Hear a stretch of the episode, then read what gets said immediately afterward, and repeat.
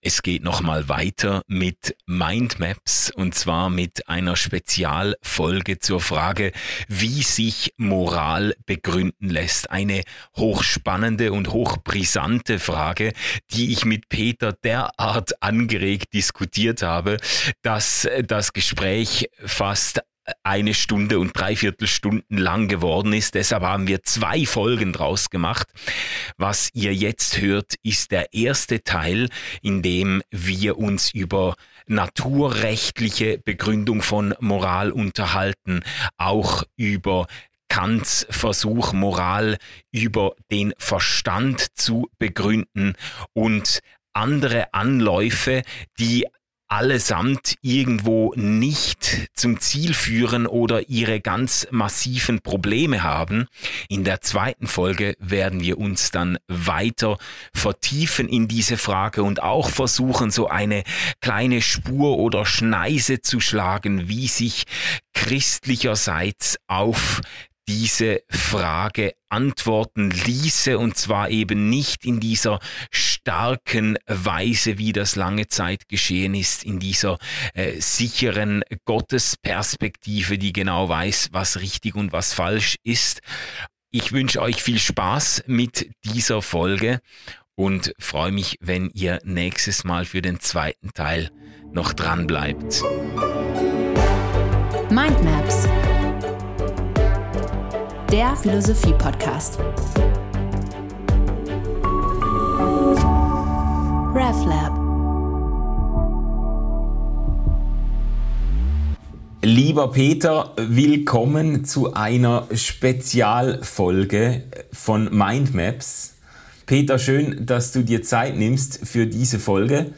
Lass uns einsteigen in das Problem, das wir heute diskutieren wollen, anhand einer ganz aktuellen Geschichte beziehungsweise anhand dessen, was uns die letzten Wochen und auch schon Monate äh, umtreibt. Ukraine-Krieg. Putin marschiert in die Ukraine ein, er zerstört Dörfer und Städte, äh, Berichte und Fotos unfassbarer Gräueltaten machen die Runde und fast überall werden hitzige Diskussionen geführt über das, was jetzt zu tun geboten oder verboten wäre. Müssen wir Waffen in die Ukraine liefern oder dürfen wir das gerade nicht tun? Gibt es so etwas wie einen gerechten Krieg? Gibt es Gewalt, die Frieden schafft? Oder müsste man hier auf die Kraft gewaltfreien Widerstandes setzen? Es gibt wenig Uneinigkeit im Blick darauf, dass es sich bei dem Krieg um einen verurteilenswürdigen, völkerrechtswidrigen Angriffskrieg Russlands handelt. Zumindest außerhalb Russlands ist das unbestritten. Aber wie jetzt Europa und die NATO und wie auch der Einzelne darauf zu reagieren hat, was eben hier moralisch oder amoralisch wäre, das ist höchst umstritten. Und ich fand das spannend, auch mitzubekommen, wie jetzt in Talkshows, in Podcasts, auf den sozialen Medien ganz heftig gestritten wird, eigentlich über moralische, ethische Grundsatzfragen. Man beschimpft sich gegenseitig als Sofa-Pazifisten oder als Balkon-Bellizisten und überhaupt äh, sind diese Fragen um ethische Orientierung hoch im Kurs und so in die, in die Mitte des gesellschaftlichen Diskurses gerückt. Und das äh, fanden wir jetzt im vorbereitenden Gespräch ist ein Anlass für eine Spezialfolge, die eben einen Schritt vielleicht zurück macht und fragt nach den Grundlagen, nach der Begründung von Moral, fragt danach, wie lassen sich denn eigentlich moralische Prinzipien plausibel machen, wie lassen sie sich verbindlich begründen, woher kommt die eigentlich, gibt es so etwas überhaupt wie, wie universale moralische Prinzipien oder Ansprüche oder Tatsachen, denen ein anständiger Mensch quasi äh, ähm, selbstverständlich Folge leisten muss. Peter, du hast dir seit vielen Jahren über diese Fragen Gedanken gemacht, hast einiges dazu publiziert. Wo sollen wir starten? Vielleicht bei einem traditionell sehr einflussreichen Versuch, Moral zu begründen, äh, nämlich bei der Naturrechtsethik. Ist dir das recht, wenn wir da starten? Dann könntest du gerade mal ein paar Linien ausziehen oder hast du noch Vorbemerkungen? Ja, zunächst mal, ähm, lieber Freund, möchte ich dich auch ganz herzlich begrüßen und einen Gruß in die Schweiz senden aus dem Nordschwarzwald, wo ich hier sitze. Und äh, ich bin sehr froh, dass wir in diesem Podcast äh, philosophische Reflexionen, religionsphilosophische Reflexionen auch wieder erden können und danke dir sehr für äh, den engagierten und sehr aktuellen ähm, Einstieg. Äh, aus deutscher Perspektive erinnere ich an die öffentlichen Briefe, die hier äh, für starke Diskussionen in den Feuilletons äh, sorgen die einen äh, Unterzeichner plädieren mit letzter moralischer Kraft äh, dafür, dass äh, unsere Bundesregierung schwere Waffen an die Ukraine liefert und im Gegenzug dann die andere Fraktion mit dem anderen äh, offenen öffentlichen Brief, die ihnen ebenso im Namen der Moral mit Letztbegründungen, moralischen Letztbegründungen, wollt ihr den Atomkrieg und das Ende von allem riskieren, dann äh, widersprechen. Äh, das hat mich in der Tat auch sehr, sehr nachdenklich gemacht. Äh, vor allen Dingen die, ich sage es jetzt mal sehr unverblümt, die Blindheit äh, für die eigene Art und Weise zu argumentieren. Also man, äh, man setzt den eigenen Standpunkt absolut, man stellt die andere Seite moralisch in den Senkel. Du hast das ja äh, auch schon sehr blumig ausgedrückt. Ähm, das eine sind eben ähm, Pazifisten, äh, die die Freiheit riskieren äh, als Höchstwert und das andere sind im Grunde äh, Leute, die aus pragmatischen Gründen ähm, dann eben das Ende der Welt in, in, in Kauf nehmen. und man merkt nicht, wie man durch solche Zuweisungen Moral selber, äh, Moralbegründungen problematisiert. Ich darf an einer Stelle noch einen äh, kleinen ähm, korrigierenden Hinweis geben. Du hast gesagt, außerhalb Russlands äh, ist ähm, die militärische Operation, von der Herr Putin immer so gerne spricht, ähm, äh, unbestritten als Angriffs, als völkerrechtswidriger Angriffskrieg qualifiziert. Der UN-Beschluss zur Sache sagt ja etwas anderes, dass äh, mehr als die Hälfte der Weltbevölkerung einer solchen Verurteilung gerade nicht zugestimmt haben. Das mal nur nebenbei, das könnte im Rahmen unserer Debatte auch noch mal äh, ganz, ganz interessant werden und ist auch ein Zeichen dafür, dass wir teilweise Evidenzen behaupten, die sich faktisch so nicht belegen lassen. Und äh, äh, ich darf einen äh, kurzen literarischen Hinweis geben auf das äh, Buch von Herrn Elchaninov in Putins Kopf, Logik und Willkür eines Autokraten, in dem sehr wohl plausibel wird, welche, man kann es Ideologie nennen, welche Weltanschauung, welche tiefen moralischen Begründungen bei Putin für dieses unfassbar schreckliche äh, Vorgehen äh, vorliegen. Also man wird auch hier die Moralität äh, im Sinne eines an wertenorientierten, zielgerichteten Handelns nicht einfach in Abrede stellen können. Mhm, mhm. Das ist schon mal eine sehr interessante und auch verzwickte Beobachtung eigentlich, dass die allerwenigsten Menschen von sich sagen würden, ich handle an dieser Stelle amoralisch, ich handle bewusst unmoralisch. Ja. Äh, die äh, meisten würden für sich eben tatsächlich noch eine Moral in Anspruch nehmen, selbst wenn das aus der Perspektive vieler anderer absolut verwerflich ist, was natürlich uns wieder auf die Frage zurückwirft, ja, äh, wie lassen sich denn moralische Prinzipien oder Werte so begründen, dass man sie auch von anderen einfordern kann und nicht einfach auflöst in persönlicher Befindlichkeit nach dem Muster, ja, jeder soll halt nach seiner Fasson selig werden, jeder soll halt äh, nach den Regeln leben, die er sich selbst selber gegeben hat, das ist ja eine nette Zuspitzung eines modernen Individualismus, aber der funktioniert ja im Zusammenleben von Menschen ganz offensichtlich ja. nicht. Also äh, es muss ja irgendwie weitergehen. Man muss, muss doch irgendwie versuchen, äh, moralische Prinzipien, ethische Werte auch allgemein verbindlich zu begründen. Ja, da kommen wir sehr gerne drauf. Es gibt ja da die verschiedensten Ansätze. Ich möchte nur äh, das Golden Nugget, das ich jetzt gerade wieder mal bei dir gehört habe, herausheben und äh, überhaupt äh, Moralbegründung einer ideologiekritischen Rückfrage unterwerfen.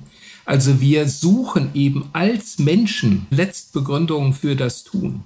Äh, und äh, die Geschichte der äh, Moral oder der äh, Moralbegründungen ist äh, voll von äh, Legitimation schrecklichster Taten. Äh, selbst das, was Adolf Hitler im sogenannten Dritten Reich äh, vollzogen hat, äh, beruht letzten Endes auf moralischen Begründungen, wie sie sich von allen, die das wissen wollten, in seinem millionenfach verbreiteten Mein Kampf, Band 1 und Band 2 finden.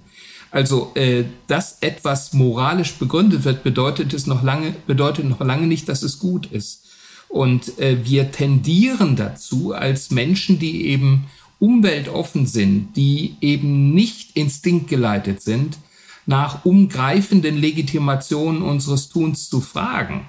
Äh, mhm. Äh, und äh, dass wir das tun, dass wir solche Begründungen liefern, bedeutet eben nicht als solche, dass das, was wir als Moral begonnen, schon moralisch ist. Also das wäre ein ja. äh, erster wichtiger Satz, den ich gerne äh, festhalten würde. Und zu meiner Absicherung äh, durch das Beispiel Hitler habe ich es, glaube ich, hoffentlich ganz deutlich gemacht. Es geht in keiner Weise um eine Legitimation dessen, was da passiert. Im Gegenteil. Äh, es geht mir nur um eine umgreifendere Infragestellung von moralischen Begründungen. Ja, du hast jetzt ja. als, als einen ersten ähm, sehr traditionellen Versuch, äh, allgemeine moralische Grundlagen zu legen, äh, den Rekurs auf das Naturrecht genannt. Ähm, das ist in der Tat bis in die Mitte des 20. Jahrhunderts äh, sogar noch für das Grundgesetz und auch für die entsprechende äh, Auslegung des Grundgesetzes, die Rechtsprechung, äh, sehr, sehr wichtig gewesen. Wir haben äh, eine Fülle von naturrechtlichen äh, Begründungen, gerade eben weil man erkannt hat, der Mensch darf ja nicht einfach seinem subjektiven Willen überlassen bleiben. Er, er braucht Begründungen, die auch andere überzeugen. Also gemeinsames Handeln ist für eine Gemeinschaft wichtig, gemeinsame Grundlagen und die versuche ich zu finden und ich tue das auf dem Wege der Evidenz. Also auch hier kommt der Begriff der Evidenz schon ins Spiel. Ich nenne jetzt einmal einige dieser naturrechtlichen Begründungen. Die älteste, die wir schon in der Antike finden, schon in vorsokratischer Zeit, ist das Mikrokosmos-Makrokosmos-Denken. Also der Mensch ist im Grunde ein Abbild des Universums und das Universum selber äh, denken wir uns als großen Menschen mit Organen und allem drum und dran. Und der Mensch ist also eingebunden in eine kosmische Ordnung und bis in die Stoa hinein äh, ist es dann äh, äh, sinnvoll zu sagen, verhalte dich der Natur gemäß, der natürlichen Ordnung gemäß. Und äh, andere äh, Vorgaben sind äh, eigentlich auch sehr, sehr überzeugend. Bis hin in den Marxismus vertritt man naturrechtliche Prinzipien wie jedem nach seinen Bedürfnissen und jedem nach seinen Fähigkeiten. Ähm, es gibt dann eine, eine sehr, sehr fundierte ideologiekritische Hinterfragung dieses Ansatzes, etwa bei Ernst Topitsch oder Hans Kelsen. Und äh, Hans Kelsen, der große Rechtsphilosoph, fragt, ja, was heißt denn das jedem nach seinen Bedürfnissen? Also, wer bestimmt denn das? So einleuchtend dieser Satz auf der einen Seite ist, so sehr ist doch die entscheidende Frage, was das denn bedeutet. Äh, wir finden diesen Grundsatz im Grunde schon bei, bei Platons Startentwurf. Und äh, da definiert er eben, was den verschiedenen Ständen und Schichten im Staat zugehört. Also äh, hier wird schon deutlich, dass das mitnichten ein sicheres, festes, für alle überzeugendes Kriterium ist, sondern es wird sehr, sehr deutlich, dass es immer um die Frage geht, wer hat eigentlich die Definitionsgewalt bei solchen Sachen. Mhm. Kelsen spricht von pseudonormativen Lehrformeln, also von Formeln, die scheinbar normativ sind, aber de facto nichts aussagen. Mhm.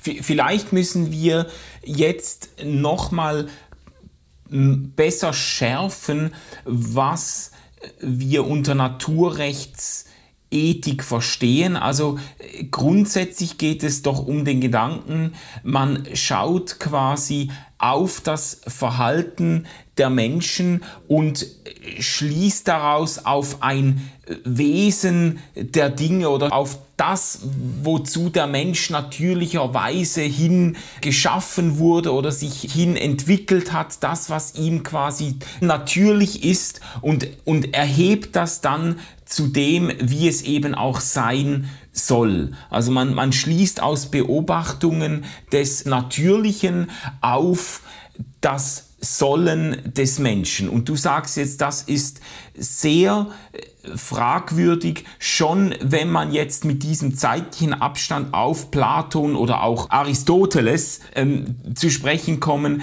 äh, die zum Beispiel es absolut evident fanden im Blick auf den Sklavenstand von einer ganz natürlichen Veranlagung zu sprechen und daraus eben dann auch moralische äh, ähm, Prinzipien abzuleiten. Das erschließt sich uns heute überhaupt nicht mehr, obwohl wir doch irgendwo noch auf derselben Welt leben. Äh, vollkommen richtig. Äh, für Aristoteles ist es natürlich, entspricht der natürlichen Wahrnehmung der Ordnung der Dinge, dass der Sklave als Sklave lebt. Und äh, es ist für ihn, er begründet es in seiner Ethik geradezu, dass es Sklaven gibt. Ja? Also das, äh, das ist die, ähm, die Position, die der größte, äh, die einer der größten Ethiker des Abendlandes äh, vertritt. Ähm, du hast äh, mit Recht von dem Verhältnis von Sein und Sollen gesprochen. Und hier zeigt sich ein weiteres fundamentales Problem einer naturrechtlichen Begründung. Wir haben hier so etwas wie einen Kategorienfehler vor uns. Ähm, wenn ich beschreibe, wie etwas ist, ergibt sich daraus ja äh, rein logisch keine Ableitung, wie etwas sein soll. Also aus dem Faktischen kann ich das Normative nicht erschließen. Ich mache das an einem ähm, aktuellen Beispiel äh, deutlich, ohne selber Position zu beziehen.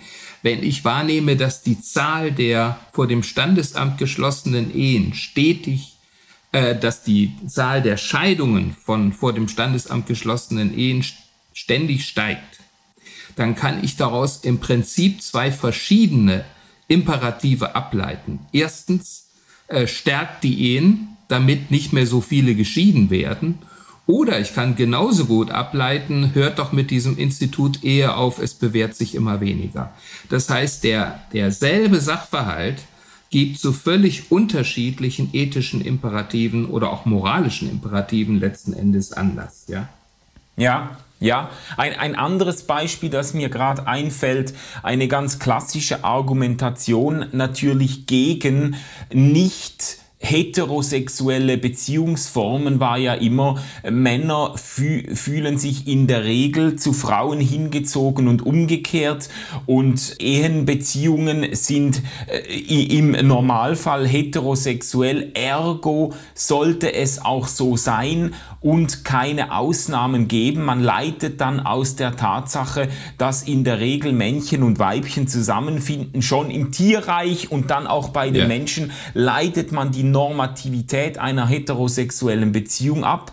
Und umgekehrt finden sich heute Ausstellungen, wie hieß jetzt die Ausstellung in der Schweiz, die, glaube ich, sogar jetzt noch läuft, queere Tierwelt oder so, wo dann eben Abweichungen von dieser angeblich heterosexuellen Norm gezeigt werden im Tierreich, auch unterschwellig mit der Botschaft, ähm, dass ist schon im Tierreich so, darum sollte es auch bei den Menschen so, so sein. Also ja. äh, beide Argumentationen oder beide Beobachtungen neigen dazu, eben einen äh, solchen naturalistischen Fehlschluss aus Richtig. der Beobachtung des Tierwelt, der Tierwelt und der Menschenwelt zu ziehen.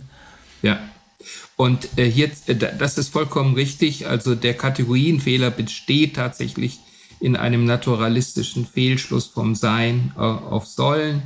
Und ich kann aus der Faktizität der äh, größeren Quantität heterosexueller Beziehungen äh, dann, wenn ich mich auf ein solches Fehlschlussverfahren einlasse, äh, genauso folgern, äh, eigentlich müssen alle heterosexuell sein und die, die es nicht sind, weichen ab und müssen im Prinzip beseitigt werden oder verändert werden. Oder ich kann das machen, was wir, was du eben auch angesprochen hast, dass ich eben sage, äh, es gibt aber doch eben auch die anderen und also ist beides legitim. Also und also muss beides selber auch erlaubt sein.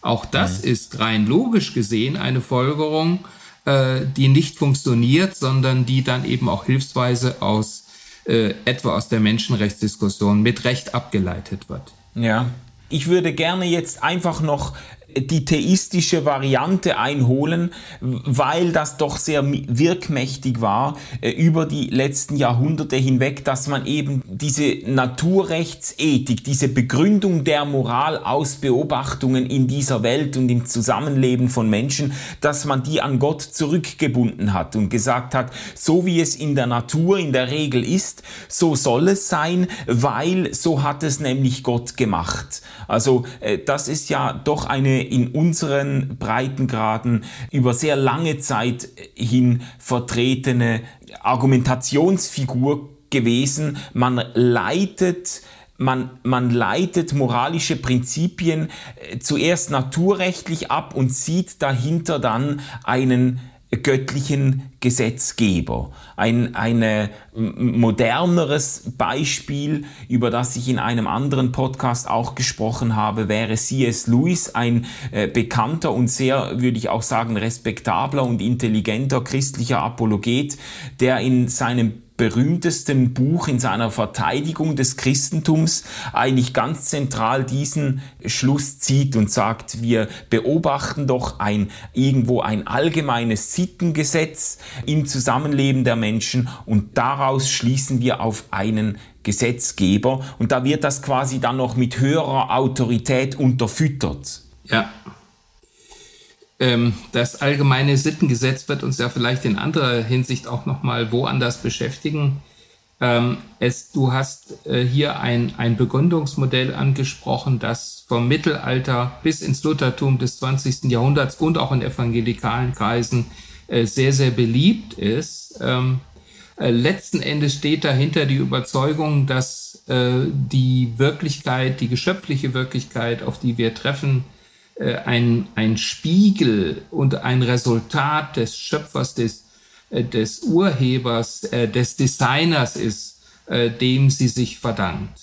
Das Problem besteht aber da, genau darin, dass die Wirklichkeit so eindeutig nicht ist, wie sie zu sein scheint oder wie sie hier eben unterstellt wird. Bleiben wir nochmal beim, äh, beim Thema der äh, Sexualität. Wenn wir äh, davon ausgehen, dass zwischen 5 und 10 Prozent der Bevölkerung tatsächlich äh, homosexuell orientiert ist, von den diversen einmal ganz zu schweigen, und äh, wir das, diesen Sachverhalt früher eher äh, unterdrückt haben, weil Menschen sanktioniert wurden, die sich entsprechend orientieren und verhalten. Ähm, wenn wir davon ausgehen, dann, dann äh, ist es eben tatsächlich so, dass wir nicht sagen können, ähm, dass die Schöpfung als solche auf die Polarität von Mann und Frau verweist. Das wäre einmal ein, ein erstes Argument. Wir machen uns die Wirklichkeit so, wie wir sie brauchen. Das zweite theologisch relevantere ist, glaube ich, sind die Sündenfallgeschichten äh, ab Genesis 3 folgende, die ja zeigen, ähm, dass die äh, geschöpfliche Wirklichkeit genau diesen Hinweischarakter äh, verloren hat, weil wir de facto etwa auf die Mordgeschichte von Kain und Abel stoßen, weil wir de facto eben sehen, dass der Mensch nicht auf Gott hingerichtet ist, sondern selber Gott sein möchte. Äh, Im Neuen Testament wird das dann noch einmal sehr viel mehr verstärkt, wenn Paulus sagt, dass die Grundfesten dieser Welt eben äh, wanken oder wenn er Römer 1 äh, im Anschluss an jüdische Polemik äh, gegen den hellenistischen Zeitgeist darauf hinweisen kann, dass ja ganz offenbar der Zorn Gottes über dieser Welt liegt. Das heißt, diese Welt hat nicht diesen Hinweischarakter, äh, den sie eigentlich haben müsste, um eine naturrechtliche Begründung herzugeben. Ja, ja, la, lass mich das nochmal versuchen zuzuspitzen im Blick auf diese Idee der Schöpfungsordnungen. Also du sagst jetzt hier, eigentlich würde das, das biblisch-christliche Narrativ, das betont, dass eben diese Welt zerrüttet ist, dass da etwas ganz fundamental aus den Fugen geraten ist, würde eben gerade diesen Rückschluss verbieten von der Beobachtung der Welt auf die Schöpfungsordnung, die Gott äh, gestiftet hat und die jetzt quasi überall evident vor uns liegt, sondern man müsste eigentlich gerade im, im Namen einer biblisch-christlichen Wirklichkeitswahrnehmung, müsste man damit rechnen, dass unsere Realität tief zerbrochen ist, dass etwas ja. ganz fundamental eben aus der Ordnung gefallen ist und gerade nicht dem Fehlschluss erliegen, durch die Beobachtung dieser Welt auf sauber feststellbare moralische Prinzipien schließen zu können. Ja, äh, du hast das jetzt sehr, sehr profiliert ausgedrückt. Wir haben ja in unserem Podcast auch schon gesprochen über die Stoa und über das antike Kosmosdenken. Das ist hier letzten Endes leitend. Wir haben hier stoische und auch griechisch-metaphysische Einflüsse, äh, die zu dieser äh, Vormachtstellung ähm, des Ordnungsdenkens im Bereich des ersten Artikels, also der Schöpfungstheologie, geführt haben. Aristoteles äh, sieht die gesamte Wirklichkeit durch eine äh, göttliche Teleologie durchwirkt und durch sie äh, bestimmt. In der äh, biblischen Schöpfungslehre haben wir eine fundamental andere Sicht der Wirklichkeit. Schöpfung ist Strukturwerdung aus dem Chaos.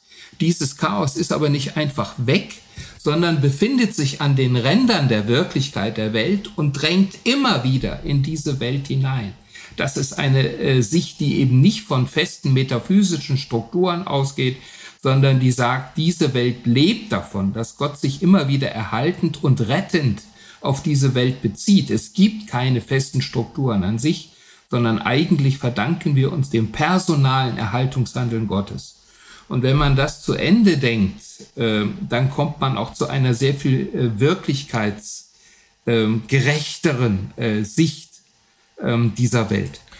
Ähm, vielleicht können wir einen Schritt weiter gehen und auch jetzt chronologisch äh, stärker noch in die Neuzeit oder in die anbrechende Neuzeit äh, kommen. Es gibt ja dann im Zuge der Aufklärung äh, ähm, sicher nicht zufällig, weil in dieser Zeit ja auch die Autorität äh, Gottes und der Kirche langsam aber sicher fraglich wird, äh, gibt es dann ganz viele neue Anläufe, Moral und Ethik zu begründen. Der berühmteste Entwurf äh, stammt sicher von Immanuel Kant, der den Verstand der den Verstand dann ins Zentrum rückt und eigentlich sagt, ja, äh, wahrscheinlich würde er äh, vielem zustimmen, was wir jetzt besprochen haben, ähm, sagt ja, also was man aus der Welt beobachten kann, auch unsere Erfahrung und unsere Weltbeobachtung, das sind keine zuverlässigen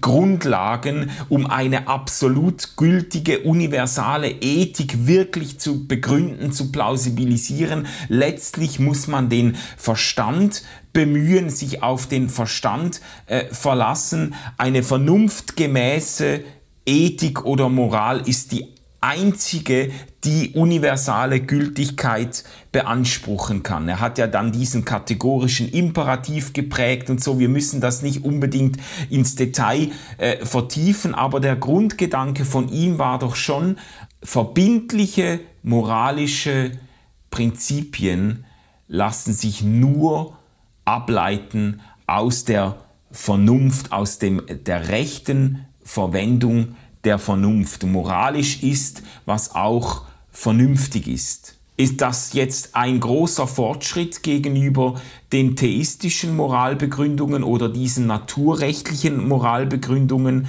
oder liegt da auch wieder eine Krux drin? Das kommt jetzt ganz darauf an, wie man das sieht. Ähm, diese naturrechtlichen Begründungen haben auf der einen Seite Gesellschaften stabil gehalten, was ja auch ein Wert in sich ist, auf der anderen Seite unendliches Leid auch über Menschen äh, gebracht, die hier nicht unterzubringen waren. Ähm, und wir haben eben bei Immanuel Kant ein Modell vor uns, das im Übrigen bis heute das äh, der Ansatz ist, der die meisten äh, im Bereich der praktischen Philosophie überzeugt und der immer noch am tragfähigsten ist. Aber er äh, hat trotzdem eminente Probleme. Du hast mit Recht äh, von der Rolle der äh, Vernunft gesprochen. Immanuel Kant setzt eben ein bestimmtes Vernunftmodell voraus, äh, das universal gültig sein soll. Schon hier würden wir ähm, Kant heute nicht folgen, jedenfalls nicht generell folgen, sondern würden sagen, ähm, das ist eben die Vernunft Immanuel Kants, ein bestimmtes Vernunftkonzept, im Rahmen dessen das, was er sagt, äh, relativ plausibel ist. Ähm, ich nenne ähm, ein berühmtes äh, Beispiel. Es gibt einen kleinen, sehr lesenswerten Aufsatz von Immanuel Kant über ein vermeintes, also vermeintliches Recht aus Menschenliebe zu lügen. Und da beschreibt er einen Konfliktfall, dass äh, ich eben, dass ein von mir geliebter Mensch eben äh, verfolgt wird von einem Mörder oder Einbrecher und bei mir Schutz sucht und dann klingelt es an meiner Tür. So ungefähr läuft die Geschichte. Ist jetzt nicht in jedem Detail korrekt. Und äh, ich werde gefragt von dem Einbrecher, hat sich die Person XY bei dir versteckt? Und äh, Immanuel Kant begründet dann auf der Basis seines abstrakten Vernunftbegriffes, äh, weshalb ich nicht den Einbrecher anlügen darf, sondern ihm offenbaren muss, dass sich die schutzbedürftige Person XY äh, bei mir versteckt hat. Äh, ich glaube, dieses Beispiel äh, zeigt zur Genüge, wohin ein abstrakter, nicht relational rückgebundener, den Kontext vergessender Vernunftbegriff führt. Mhm. Ähm, das ist besonders äh, pikant natürlich im Rückblick auf die Judenverfolgung zur Zeit des ja. Nationalsozialismus, in der zu Recht Menschen auch als Helden gefeiert wurden, im Nachhinein zumindest, die eben Juden versteckt und äh, Nazi-Schergen auch erfolgreich eben abgelenkt, abgewimmelt und auch angelogen haben, um, ja. äh, um jüdisches Leben zu retten das ist sehr pikant, wenn man sich vorstellt, dass man da unter Berufung auf eine kantische Moral und Ethik dann Menschen dem Tod preisgibt, um nicht lügen zu müssen. Also das, ja, ja da werden die Grenzen deutlich.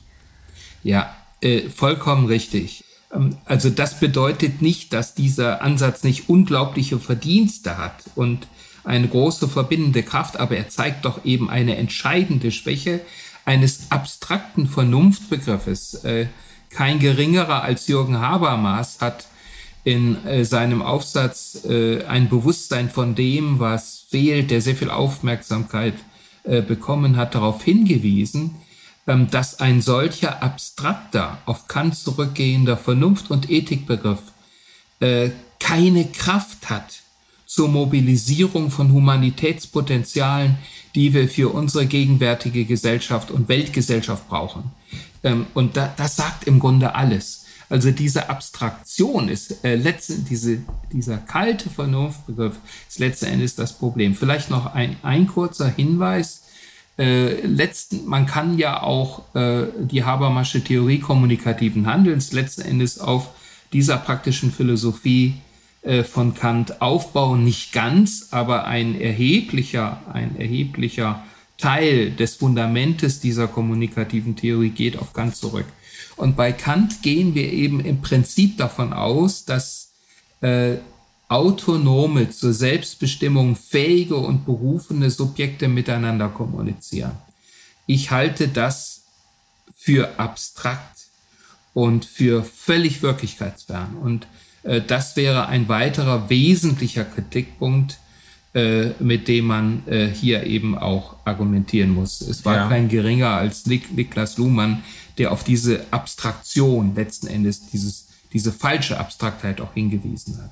Ja, das ist mir auch immer wieder vor Augen gestanden, wenn ich äh, Kants kategorischen Imperativ, so seine Allgemeinformel, sein Allgemeingesetz äh, versucht habe zu bedenken. Das setzt ja eine unglaubliche Reflexionsfähigkeit voraus und eigentlich ja. ist es auch nicht wirklich praktikabel. Äh, ich glaube nicht, dass irgendjemand in seinem natürlichen alltäglichen Verhalten sein, sein Handeln derart prinzipiell hinterfragt und auf diese Weise zu ethischen Folgerungen kommt, auch wenn man sagen muss, es hat ja schon irgendwie etwas für sich. Also du hast jetzt vorhin die Geschichte mit dem Lügen genannt. Ich würde doch gerne darauf nochmal zurückkommen, weil Kant äh, begründet das ja eigentlich sehr schlüssig. Er sagt, wenn jemand lügen will, dann will er zwei Dinge. Er will einerseits, dass Lügen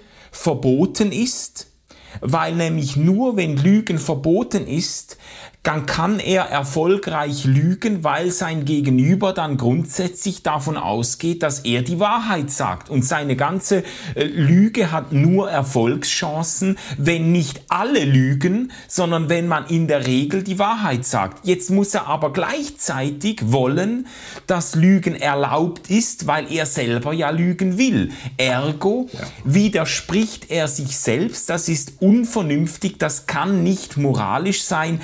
Ja, das ist ja doch irgendwie schon eine zwingende Logik. Wie entgeht man jetzt dieser Schlussfolgerung?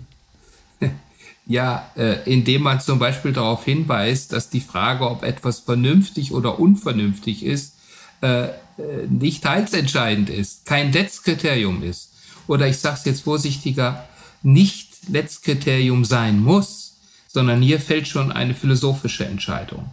Ähm, das Zweite ist, äh, dass äh, natürlich die Aussage von Kant, dass jemand will, dass Lügen verboten ist, ähm, sich zum Beispiel ethnologisch überhaupt nicht halten lässt. Also es gibt äh, zahlreiche ethnologische Untersuchungen, die zeigen und die ließen sich zum Beispiel auch für das Verhältnis von äh, Menschengruppen oder Staaten untereinander äh, deutlich machen, ähm, dass äh, natürlich die Relationalität, der Verbund, das Überleben einer Gruppe weit über dem Wert eines, ähm, eines die Wahrheit sagens in einem abstrakten Sinne steht. Mit anderen Worten, natürlich sage ich den Mitgliedern meiner Sippe die Wahrheit. Mhm. Aber gegenüber den Angehörigen einer anderen Gruppe, einer anderen Sippe, die in Konkurrenz oder sogar in Konflikt mit mir steht, bin ich dazu selbstverständlich nicht verpflichtet, wenn mir das schadet. Mhm. Wir können das in, in verschiedener Hinsicht beobachten. Am schönsten, du hast den Ukraine-Konflikt angesprochen, den Ukraine-Krieg. Äh, wir waren alle immer wieder dankbar, wenn Herr Putin uns versichert hat und sein Außenminister, der Herr Lavrov, dass man natürlich nicht vorhabe, die Ukraine anzugreifen. Ähm, das ist bis zwei Tage vorher, haben sie das so gesagt, nicht wahr? Und Herr Putin hat sich das selbstverständliche Recht genommen, so lange zu lügen, wie das in, für sein Volk, für sein Vorhaben insgesamt ihm richtig zu sein schien. Das ist geradezu eine moralische Vorgabe. Also äh, Kant äh, argumentiert hier völlig abstrakt. Und er argumentiert tatsächlich von der Voraussetzung her, dass es vernünftig ist, Vernunft zum alles bestimmenden Kriterium zu machen. Und genau mhm. das kann und muss man bestreiten. Ja, also äh, man könnte dann mit Recht einwenden, dass ganz viele Entscheidungen, die wir treffen und ganz viele Handlungen, die wir vornehmen, mitnichten auf vernünftigen Überlegungen beruhen, sondern zum Beispiel emotional motiviert sind, impulsiv motiviert sind, auf Neigungen zurückgehen. Das sieht ja Kant natürlich auch aber das verurteilt er alles. Für ihn ist quasi nur die vernünftige, vernunftsgemäße Handlung äh, überhaupt moralisch gut oder geboten oder richtig. Und das könnte man mit Recht bestreiten und sagen, der größte Teil der Menschheit wird, wird wahrscheinlich ganz viele Entscheidungen treffen, nicht aufgrund bloßer Vernunftstätigkeit, sondern aus ganz anderen Gründen, weil wir eben nicht nur Ver Verstand sind. Ja, ja ich greife das nochmal auf. Sehr viele Menschen, ich behaupte die allermeisten, werden sagen, nur das ist vernünftig, was meinem eigenen Überleben, den Überleben meiner Familie und den Überleben der für mich relevanten Lebensgemeinschaft dient. Was soll denn alles andere, was dem nicht dient, wäre ja unvernünftig. Das heißt, wir haben hier einen relationalen Begriff von Vernunft, äh, der im Übrigen ja auch die Überlebensfähigkeit äh, äh, unserer Rasse ganz wesentlich fördert.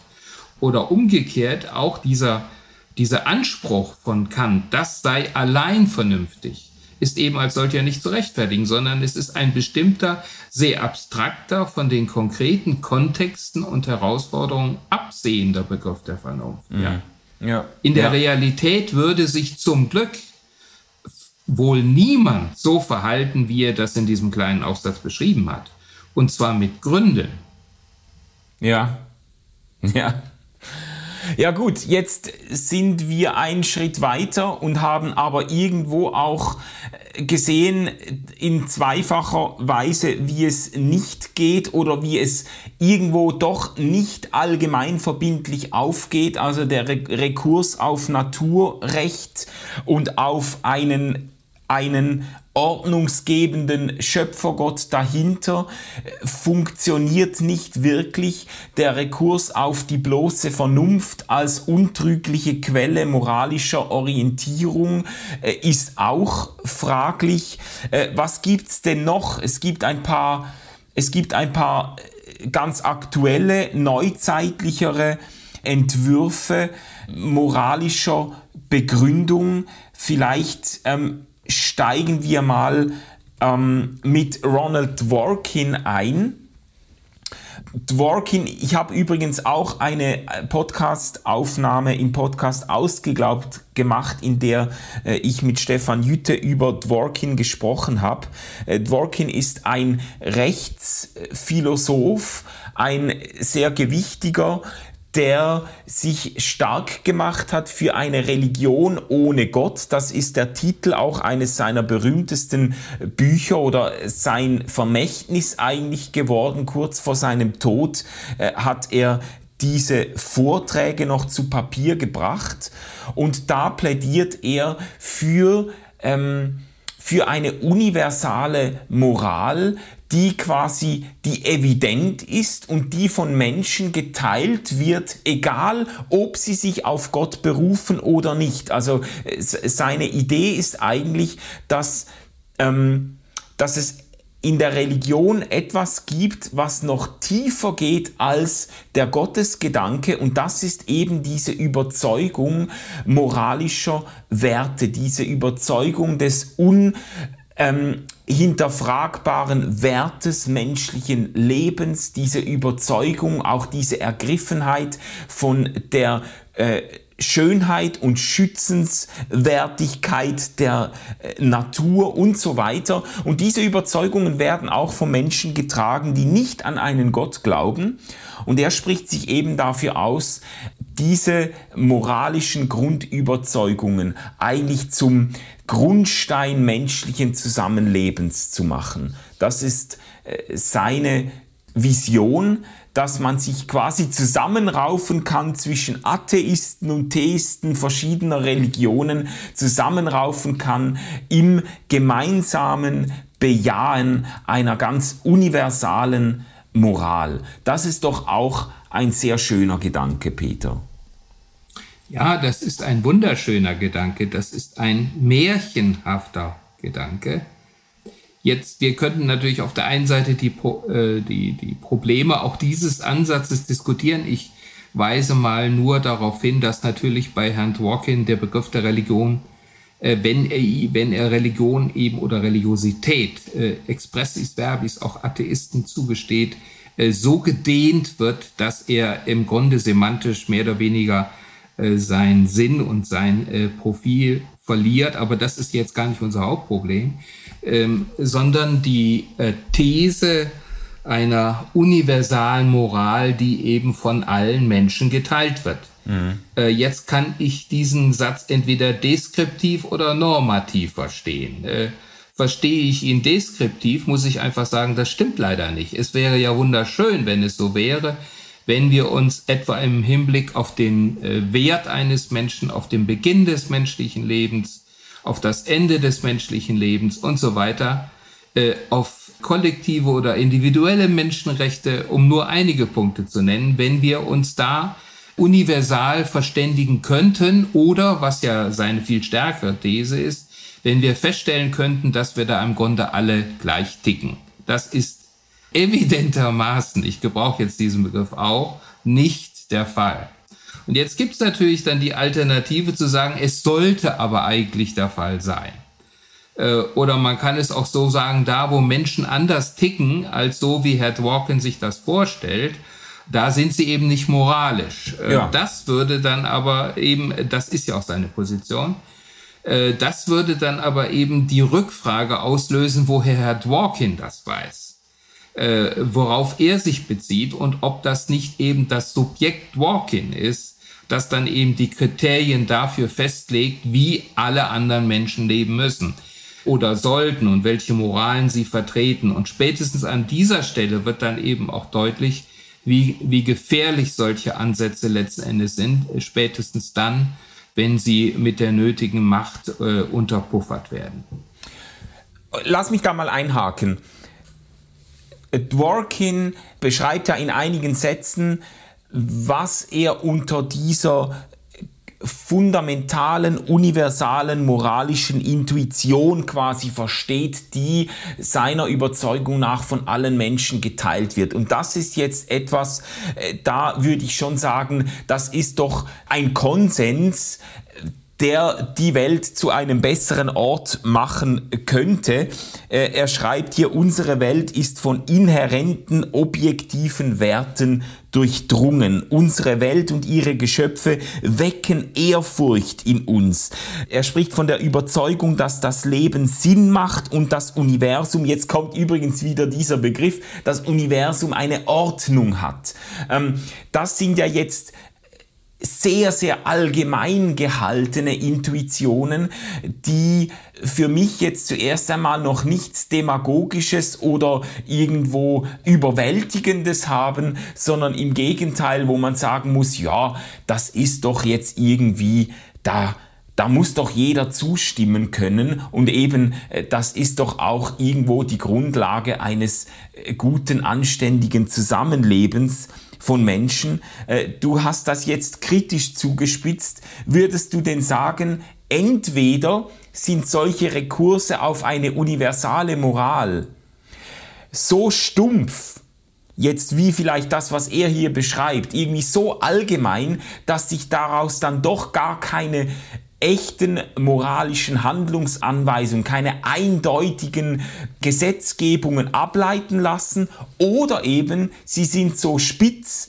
dass sie dann wieder zum Mittel der Selbstdurchsetzung einzelner Menschen werden. Ja, besser hätte ich das jetzt eigentlich gar nicht sagen können. Äh, äh, vielen Dank dafür. Ähm, also äh, es, es wird dann interessant, wenn es konkret wird. In dieser Allgemeinheit wird man wahrscheinlich in sehr vielen Fällen zustimmen können. Ja. Oder vorsichtiger formuliert würde ich und würdest du wahrscheinlich zustimmen äh, können. Da muss man ja auch schon wieder sehr, sehr vorsichtig sein, wenn man jetzt andere Menschen mit einbezieht. Mhm. Aber interessant wird es dann, wenn es konkret wird. Nehmen wir mal nur den Begriff der Ehrfurcht vor den Leben, äh, bekannt uns durch Albert Schweitzer und äh, andere, auch durch hinduistische Traditionen, die da sehr, sehr wichtig sind. Äh, was bedeutet Ehrfurcht vor dem Leben im Hinblick auf die Gestaltung der deutschen oder der EU-Landwirtschaft? Wie weit gehen wir da? Ja. Äh, was bedeutet das für unseren Umgang mit Insekten? Äh, wir haben im Vorgespräch zu diesem Gespräch über die, die Tigerwespen äh, gesprochen, äh, die jetzt auf uns zukommen. Also äh, wie gehe ich mit in Anführungsstrichen Ungeziefer um? Kann ich doch eigentlich schon gar nicht mehr da, das Wort in den in den Mund nehmen? Wie ist das mit dem Begriff Unkraut? Also wo hört das, ich will das gar nicht lächerlich machen. Ich weiß, dass es solche Menschen mit solchen Orientierungen gibt. Ich muss aber feststellen, ich persönlich habe keinen Konsens mit ihnen.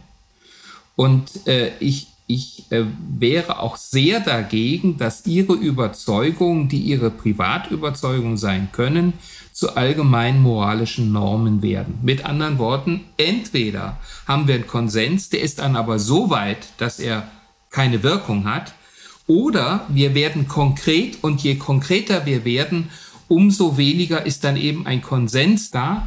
Und äh, wenn ich dann trotzdem diese Moralen wirkungsvoll gestalten will, muss ich sie durchsetzen und das wäre dann immer die Durchsetzung einer partikularen Position, wäre letzten Endes äh, ein Konflikt mit unserem anderen großen Wert, nämlich dem der Toleranz. Ja, ja. Ja, mir fällt ein anderes Beispiel noch ein, die, die besonders in den USA immer wieder jetzt auch neu umstrittene Frage der Abtreibung. Wenn man da mit der Ehrfurcht vor dem Leben argumentiert, dann kann man natürlich zwei ganz gegensätzliche Positionen einnehmen. Man kann mit der Ehrfurcht vor dem Leben und der Selbstbestimmung der schwangeren Frauen argumentieren und sich für sie und für das Recht der Abtreibung einsetzen und man kann mit der Ehrfurcht vor dem neugeborenen Leben, vor dem ungeschützten Leben argumentieren und sich gerade kategorisch gegen äh, die ähm, äh, Legitimität von Abtreibung aussprechen. Also da merkt man vielleicht an solchen Beispielen dann auch, wie solche Allgemeinformeln in konkreten ethischen, moralischen Konfliktsituationen irgendwo ihre Griffigkeit oder ihre Eindeutigkeit verlieren. Ja, äh, exakt. Sie sind dann eben überhaupt nicht mehr evident. Wenn ich etwa auf das äh, Problem des Schwangerschaftsabbruchs zu sprechen komme, wir haben in den Vereinigten Staaten ja gerade durch eine Indiskretion, durch ein Leak, äh, einen Entwurf eines neuen Richterspruchs äh, mitbekommen, der äh, die alte Gesetzgebung auf der Basis eines Urteils aus den 60er Jahren äh, Rose gegen Wade äh, relativiert bzw. sogar aufheben will. Wir haben in den Vereinigten Staaten im Moment ein, eine Gesetzgebung, die die Abtreibung eines Kindes bis zur 24. Woche erlaubt. Was ist jetzt in diesem Zusammenhang tatsächlich Ehrfurcht vor dem Leben? Und äh, wenn wir jetzt den Proteststurm, äh, der sich in den Vereinigten Staaten in Teilen der Bevölkerung gegen dieses drohende Urteil äh, erhebt, wahrnehmen, äh, dann, dann wird deutlich, äh, wie, dass es a. Keine, keinen Konsens gibt und b. auch keine Evidenz. Äh, was mich in dieser ganzen Debatte auch wieder stört, ist, dass beide Seiten, auch die äh, Seiten der Abtreibungsbefürworter, die jetzt unter Druck kommen, einen moralischen Standpunkt einnehmen. Die äh, andere konservative Seite ja ohnehin. Ja. Und die jeweils andere Seite moralisch in den Senkel stellt und äh, als unmoralisch verurteilt. Ja. Ähm, das zeigt wiederum die Aporien, in die wir kommen, wenn wir so argumentieren.